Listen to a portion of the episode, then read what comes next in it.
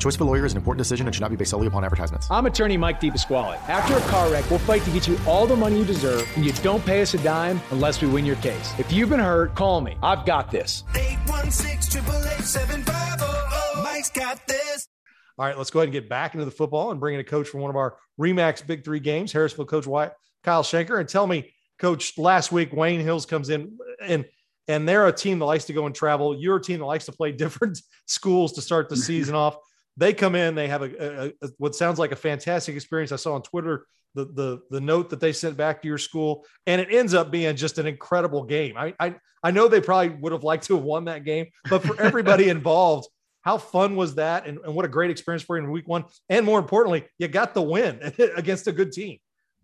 No, exactly. It was. It was. Uh, it was a great experience. Uh, we started, like I said, we started on that Thursday night with the JV game, and then we poured it into. I, ho- I told our kids, I said, I hope uh, we have as much fun on Friday as we did on Thursday, and and um, we upped the ante definitely. It was uh, it was a classic uh, big game. It was uh, blow for blow. You know, I think we just had one more big play and maybe one less mistake, and that's you know that usually ends up in a one point win or loss in those situations, and we're very fortunate. Coach, how did they compare to the teams that you see in the MR in the MRVC? What similarities do they have to teams in your conference? Well, they definitely uh, they definitely came to fight.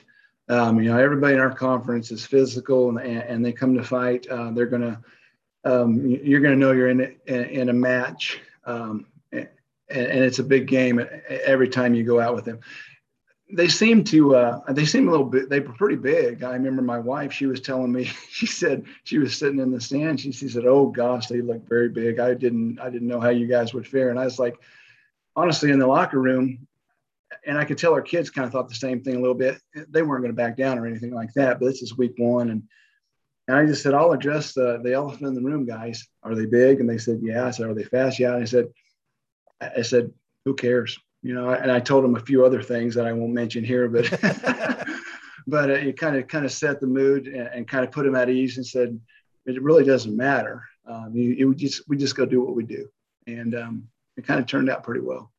Well, you get in a shootout and, and you win 31-30. Uh, Jace Reynolds has 350 plus yards, but on 24 carries. I when I saw the total, I was fully expected to see 30 plus carries just because it's it's not it's not easy to do that on 24 carries. and really, as you as you look at that, he's a guy who's going to carry the ball a lot for you. But keeping his touches around there and having him having that explosive of a game, does that bode well for you down the line to, to be able to say, hey, if we can let him touch the ball around 20 to 25 a game, get the win and him explode for more than 200 or even more than 300, you probably like your chances, don't you? Yeah, that's our that's our main goal this year is to we we, have weapons uh, in multiple places this year, and like I said, we play three quarterbacks. Holy cow! And they all bring something different to the table. Um, and you're right, it, it is. And plus, I've told you before, Jace Jace played about 110 snaps. He plays every down of defense for us also, as well as returning kicks and whatnot. We're, we're going to try to fix that too, and we're trying to, you know, and and get some of our younger kids on special teams and get those kids rest. Um, but yeah, we uh, that is a huge goal of ours. And you're right. If we want to be playing in November and being being effective, uh, that we've got to we've got to take care of those things. Coach, as we look at history and think about playing Maryville, we know we have to stop the run. How do you feel about your front seven after the first week of the season, and how prepared are they to stop the run?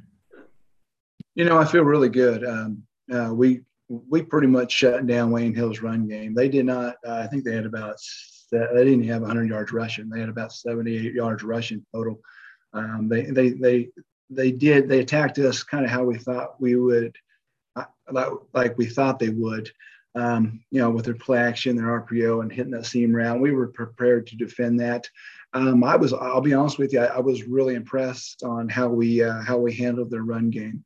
So you're right, um, and that's it's just like anything. Um, if you can run the ball, then then you can do anything. And if you're going to let a team run the ball, then you're in a lot of trouble because that just opens up everything. So obviously, you know, and obviously, same thing with us. Um, we want to run the ball, and uh, but we are trying to uh, you know make ourselves a little more versatile this year.